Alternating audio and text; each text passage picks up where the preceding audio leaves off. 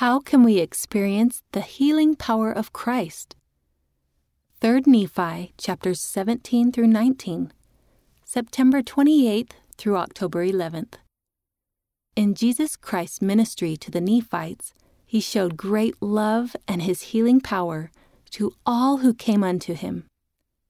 What can we learn from the Nephites' experience with the Savior? Trials of the Nephites.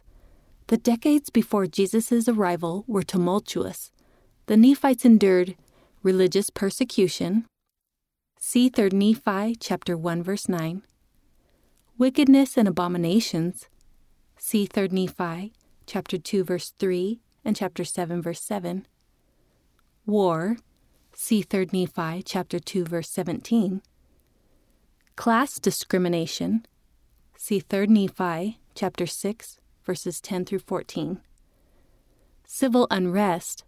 See 3 Nephi chapter 7 verses 1 through 4.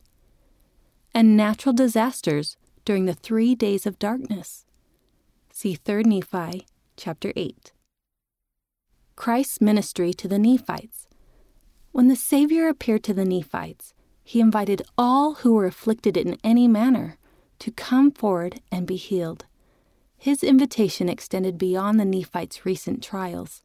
It applied to wounds seen and unseen that the Nephites may have carried all their lives.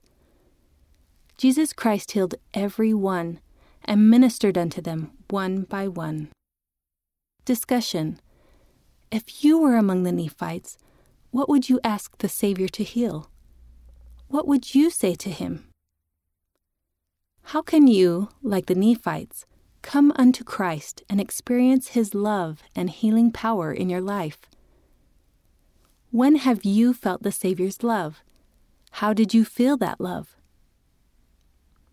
End of the article How Can We Experience the Healing Power of Christ?